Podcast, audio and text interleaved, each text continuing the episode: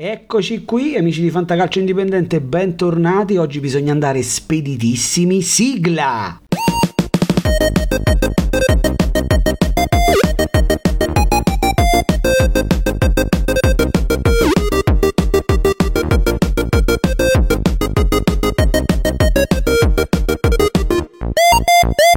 Sì ragazzi, speditissimi oggi c'è davvero pochissimo tempo, per questo dobbiamo entrare nel cuore dell'analisi della decima giornata, entriamo in doppia cifra per quel che riguarda il campionato di calcio. Va detto che questa sarà una giornata secondo me piena di trappole, ci sono tante tante partite pericolose al fantacalcio, proveremo a dare come al solito delle letture un po' fuori dal coro, però fate attenzione ragazzi perché perché anche guardando le statistiche in questa giornata le sorprese sono davvero dietro l'angolo. Cominciamo con la partita che aprirà questa decima giornata alle ore 15 Empoli Monza e già qui ci sarà molto molto da stare attenti. È una partita che io solo un mese fa mai avrei immaginato di vedere l'Empoli sotto di due punti rispetto al Monza. Il Monza di punti in classifica ne ha 10, praticamente tutti fatti nelle ultime 4 giornate giornate, tre vittorie e un pareggio. Di gol in campionato il Monza ne ha fatti 9, 7 dei quali nelle ultime 4, ultime 4 in cui non ha subito nemmeno un gol, quindi un impatto incredibile per Raffaele Palladino, sono il primo ad ammettere che non me lo aspettavo per niente. E ovviamente è presto per dare un giudizio completo, ma sicuramente al di là dei punti l'impatto mentale, lo strappo nervoso dato da Palladino al Monza insieme a soluzioni tattiche che comunque va detto sono farina del suo sacco come eh, l'adattamento di Ciurria esterno a tutta fascia, potrebbero davvero dare una nuova dimensione al campionato del Monza che se dovesse vincere anche questa, oltre a mettere un po' di distanza tra sé e la zona di retrocessione, potrebbe addirittura iniziare a pensare al lato sinistro della classifica. Sono tutte teorie, tutte fantasie, ci sarà l'Empoli contro il Monza, Empoli che sta cercando, grazie al lavoro di Zanetti, di trovare un'identità un po' più verticale, un po' più moderna moderna nel concetto di pressing. Il risultato col Torino è stata la dimostrazione, è vero che il Torino ha creato tanto e ha raccolto poco e questo è proprio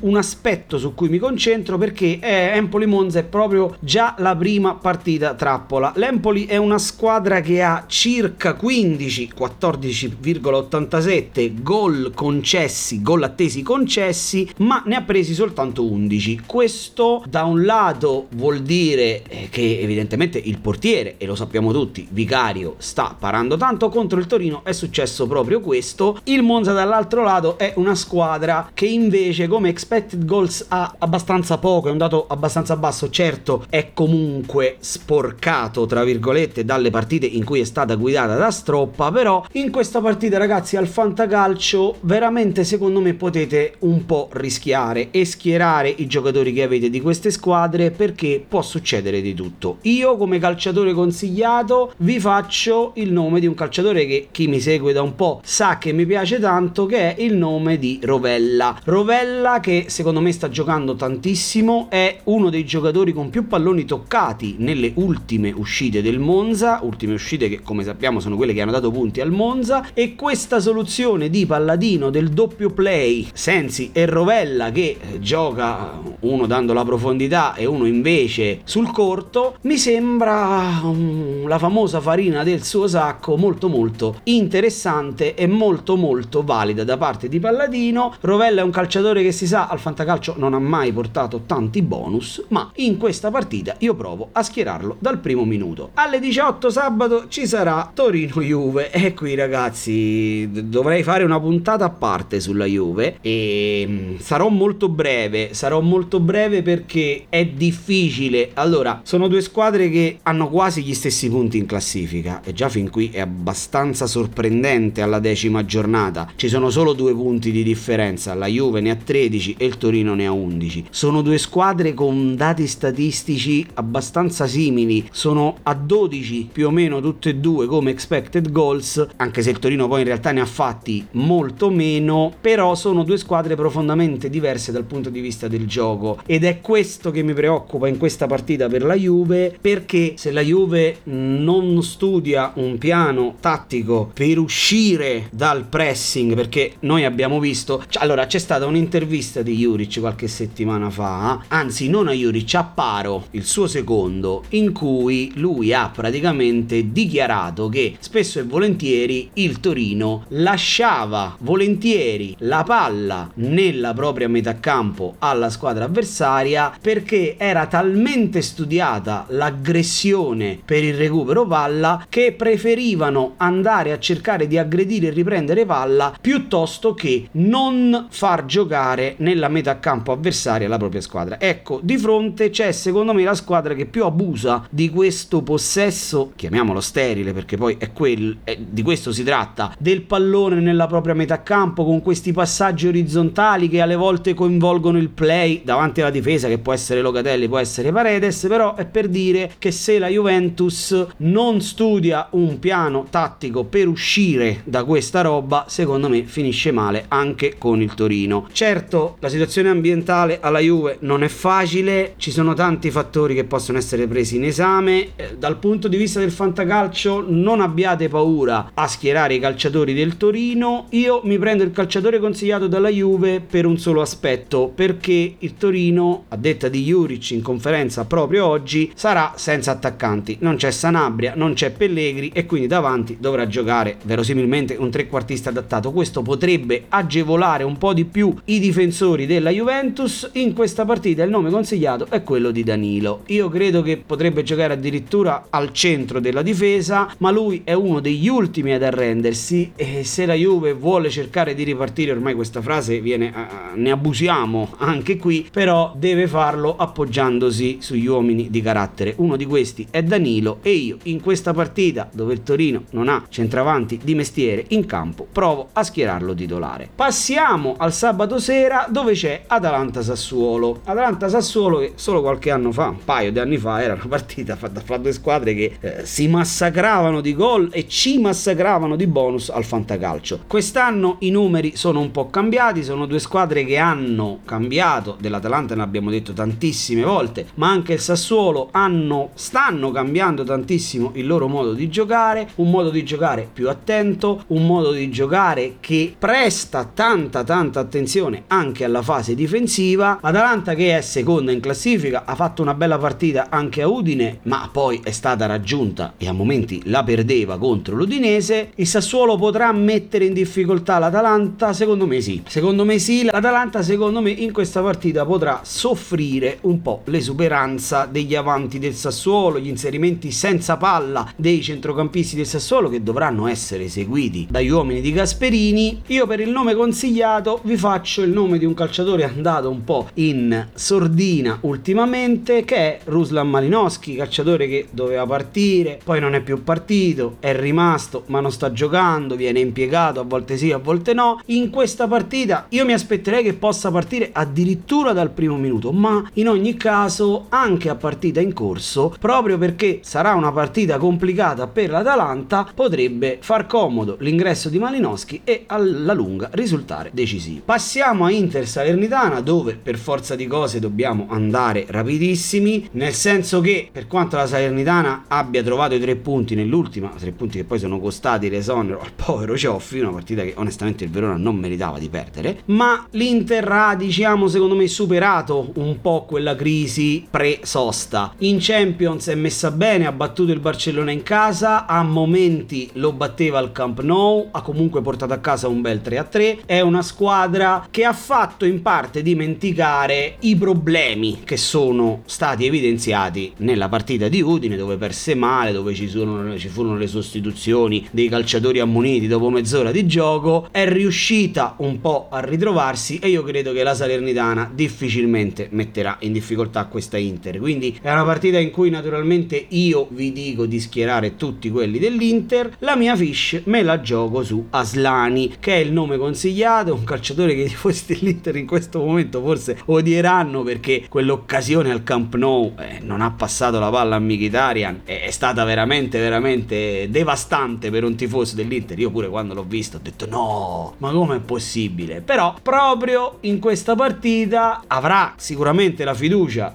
Inzaghi a causa dell'assenza di Brozovic e magari potrebbe farsi un po' perdonare trovando il primo bonus stagionale contro la Salernitana. Proseguiamo e andiamo a parlare di Lazio-Udinese. Questa è una delle partite tra bocchetto, una delle terribili partite che ci aspetta. La Lazio ha giocato, come sapete, in Europa League ieri, ha pareggiato, situazione nel girone ancora sono tutte a pari punti le squadre nel girone della Lazio. Dovrà quindi ancora impegnarsi per qualificarsi. L'Udinese, vera rivelazione, due squadre a 20 punti sono a pari punti, sono allo stesso posto in classifica. È la sorpresa, abbiamo detto, di questo campionato. Io questa partita mi voglio soffermare su due aspetti. Il primo è quanto sia cambiata, parliamo sempre di squadre che cambiano, quanto sia cambiata la Lazio di Sarri. La Lazio di Sarri, sicuramente ci avrete fatto caso, ma è il caso di ribadirlo, è il secondo miglior attacco del campionato e la miglior difesa del campionato. Questo evidenzia non solo il grandissimo lavoro fatto da Sarri nella fase difensiva della squadra, poi dopo nel secondo aspetto analizzeremo anche questo dato dei 5 soli gol subiti, ma anche la grande, grande produzione offensiva di questa squadra. È una squadra in salute, è una squadra che fa tanti gol, è una squadra che gioca bene, però il secondo aspetto che voglio considerare è l'aspetto statistico. La Lazio è una vera e propria anomalia statistica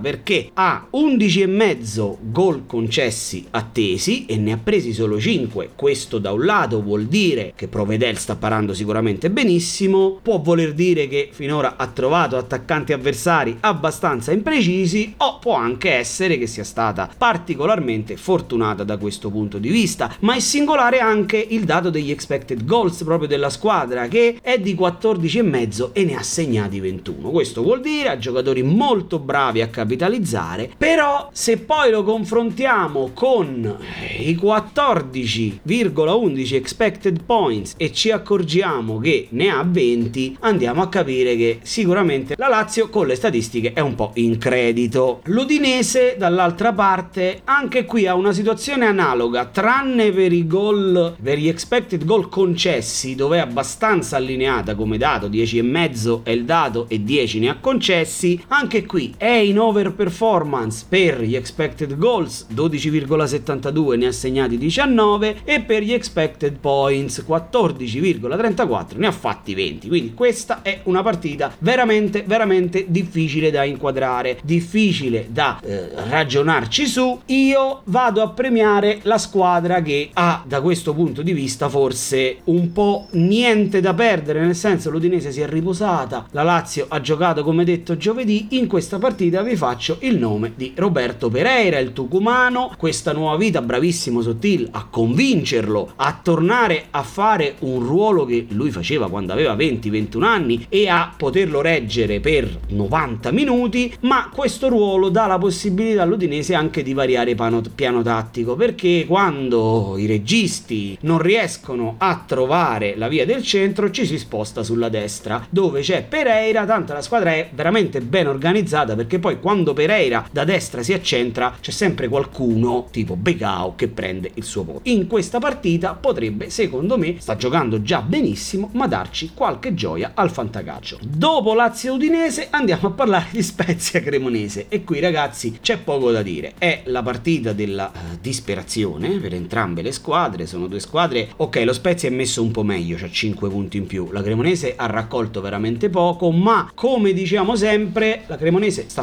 Alvini sta prendendo complimenti da tutti. Sembra, sembra gli allenatori che giocano contro Guardiola, che perdono male, però poi Guardiola gli fa i complimenti. Il discorso è che Alvini stesso, io credo, preferisca più raccogliere punti che complimenti. Ebbene, secondo me per la Cremonese è arrivato il momento. Lo Spezia è una squadra che mi piace, mi piaciucchia perché come sapete io sono innamorato di Gotti fra i tanti allenatori che mi fanno innamorare e il discorso è che mi aspettavo veramente tanto di più già contro il Monza. Ok, ci saranno stati sicuramente i meriti del Monza, ma lo Spezia ha fatto veramente veramente poco. Produce poco. La Cremonese invece è una squadra che cerca di pressare, cerca di contrastare la costruzione dal basso della squadra avversaria e ora arriva quella parte del calendario per la Cremonese dove deve cercare di fare punti, ragazzi. Ecco perché io il calciatore consigliato me lo prendo dalla Cremonese, settimana scorsa si è sbloccato Dessers e lo avevamo anticipato un po' che era anche lui in credito con le statistiche e prima o poi si doveva sbloccare. Molti sicuramente non l'avranno messo vista la partita proibitiva contro il Napoli. In questa partita è arrivato il momento di mettere David Oghereche. Perché? Perché la Cremonese ha bisogno anche dei gol di Oghereche. L'anno scorso col Venezia ci fu quella finestra temporale in cui Oghereche segnò tanti gol, sfornò tanti assist e, e sembrava chissà dove potesse arrivare, però comunque i suoi numeri l'anno scorso sono stati di tutto rispetto. In questa fase di calendario, secondo me, la Cremonese deve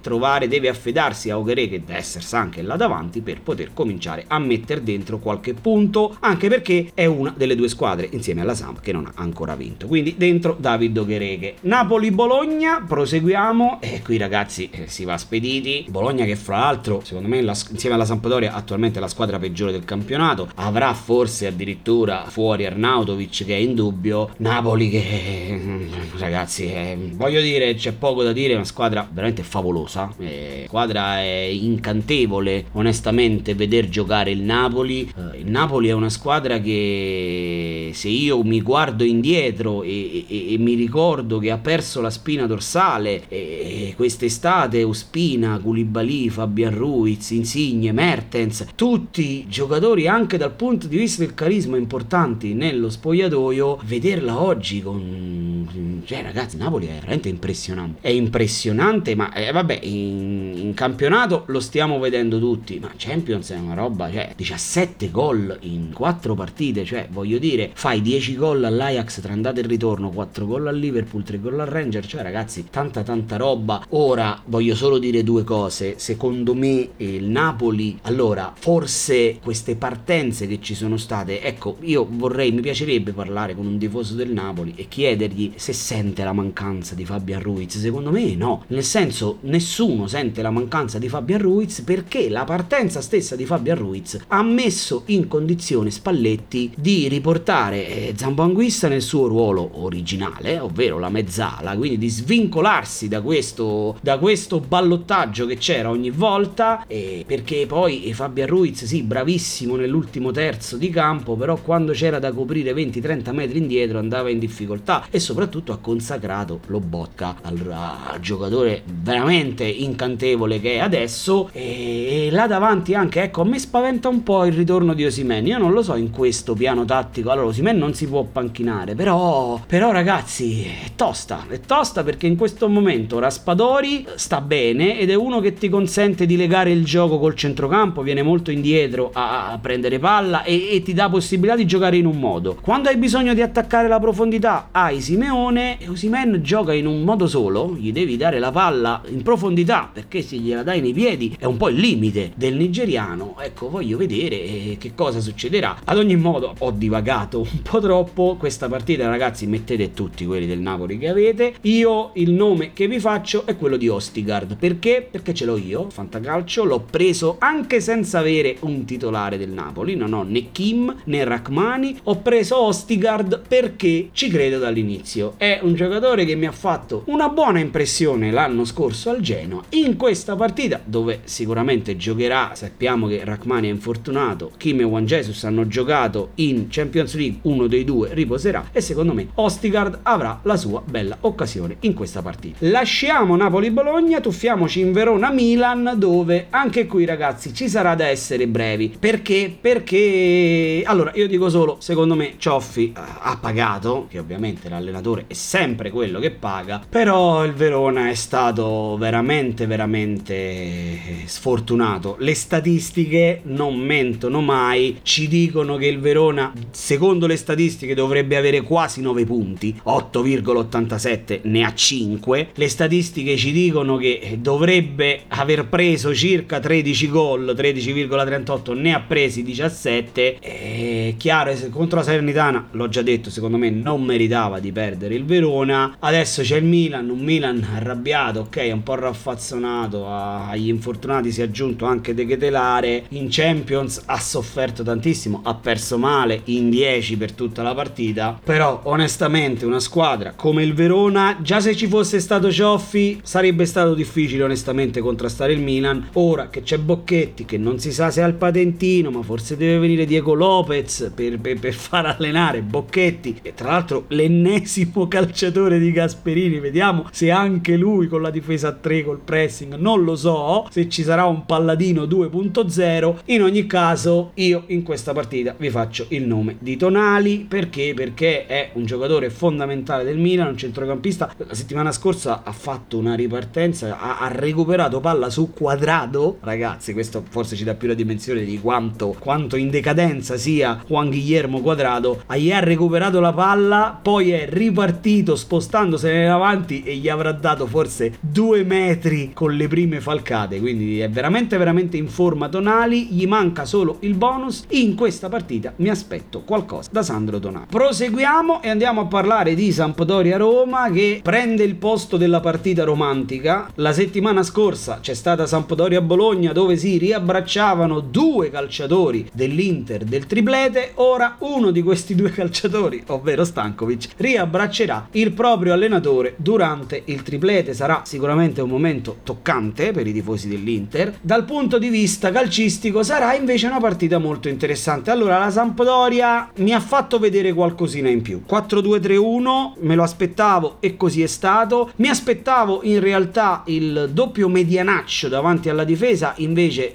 ha comunque messo un mediano puro e un invece giocatore di costruzione. Vedremo contro la Roma cosa farà. Roma che eh, anche qui va lo stesso discorso fatto per la Lazio, ha giocato, situazione nel girone ancora da definire, non è così scontata questa partita ragazzi, anche con Lecce l'avevamo detto e infatti la settimana scorsa la Roma ha vinto ma secondo me soffrendo più del previsto, contro la Sampdoria non sarà facile, ad ogni modo io mi prendo il calciatore consigliato dalla Roma e vi faccio il nome di Brian Cristante, porta pochi bonus ma in questo momento secondo me è diventato il calciatore imprescindibile stabile per Mourinho, non si stanca mai, non lo sostituisce mai, garantisce continuità, titolarità, ogni tanto ci regala qualche bonus, magari in una partita chiusa potrebbe deciderla proprio un centrocampista come Chris. Chiuderà la giornata Lecce-Fiorentina, una delle ultime squadre, anche la Fiorentina come Lazio e Roma, scesa in campo giovedì, per la Fiorentina la situazione qualificazione sembra essere un po' più definita, ha vinto le ultime due, bene, Jovic in Europa sta cominciando a segnare, fare. Italiano sicuramente ha tanto da lavorare. Io voglio solo dirvi che la partita contro la Lazio è stata, dal punto di vista statistico, ovviamente mi riferisco alla partita contro la, la Lazio della settimana scorsa, una roba senza senso perché è una partita che ha generato occasioni su occasioni per la Fiorentina che aveva oltre due expected goals in quella partita. Alla fine ha, ha perso 4-0, ma secondo me è un risultato molto bugiardo. La Fiorentina è una delle anomalie statistiche, è una squadra che ha costruito a quasi 13 expected goals, 12,91, ne ha segnati solo 7, questo in parte lo diciamo è perché sta rendendo poco dal punto di vista offensivo, è in credito per quel che riguarda i punti, il Lecce non sarà un avversario facile, però secondo me la Fiorentina in questa partita dovrà capire se può ripartire dopo essersi rilanciata anche in Europa, se potrà ripartire bene anche in campionato. Io in questa partita che chiude dell'analisi della decima giornata vi faccio il nome di Antonin Barak. Ha trovato il gol in Europa, è arrivato il momento che cominci, pagato come primissimo slot da tutti noi, che cominci a segnare anche in campionato. Siamo arrivati alla fine ragazzi, mi scuso sempre per la brevità ma il tempo è quello che è, settimana prossima ce ne sarà ancora di meno perché settimana prossima sarete contentissimi di saperlo, lavoro persino di domenica quindi non, gu- non guarderò nemmeno una partita. Ad ogni modo modo io vi auguro buon fine settimana, buon campionato a tutti e noi ci sentiamo la prossima settimana. Ciao!